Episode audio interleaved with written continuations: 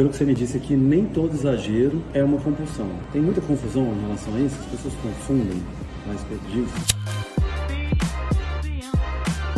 Sim. E, por exemplo, vamos supor que você segue um programa alimentar tranquilo e você sai no final de semana ah, ou meio de semana e você come uma pizza, ah, pede um sorvete, aí você pede mais outra sobremesa. Você fala, pô, tive uma compulsão.